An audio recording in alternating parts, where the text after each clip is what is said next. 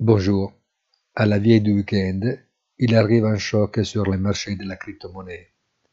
La SEC, l'agence gouvernementale américaine qui supervise le marché et la bourse, bloque l'activité de staking de Kraken, l'une des principales bourses des cryptoactifs, considérée comme une activité qui s'inscrit dans le cadre de la réglementation financière et qui s'accorde sur une pénalité totale de 30 millions de dollars.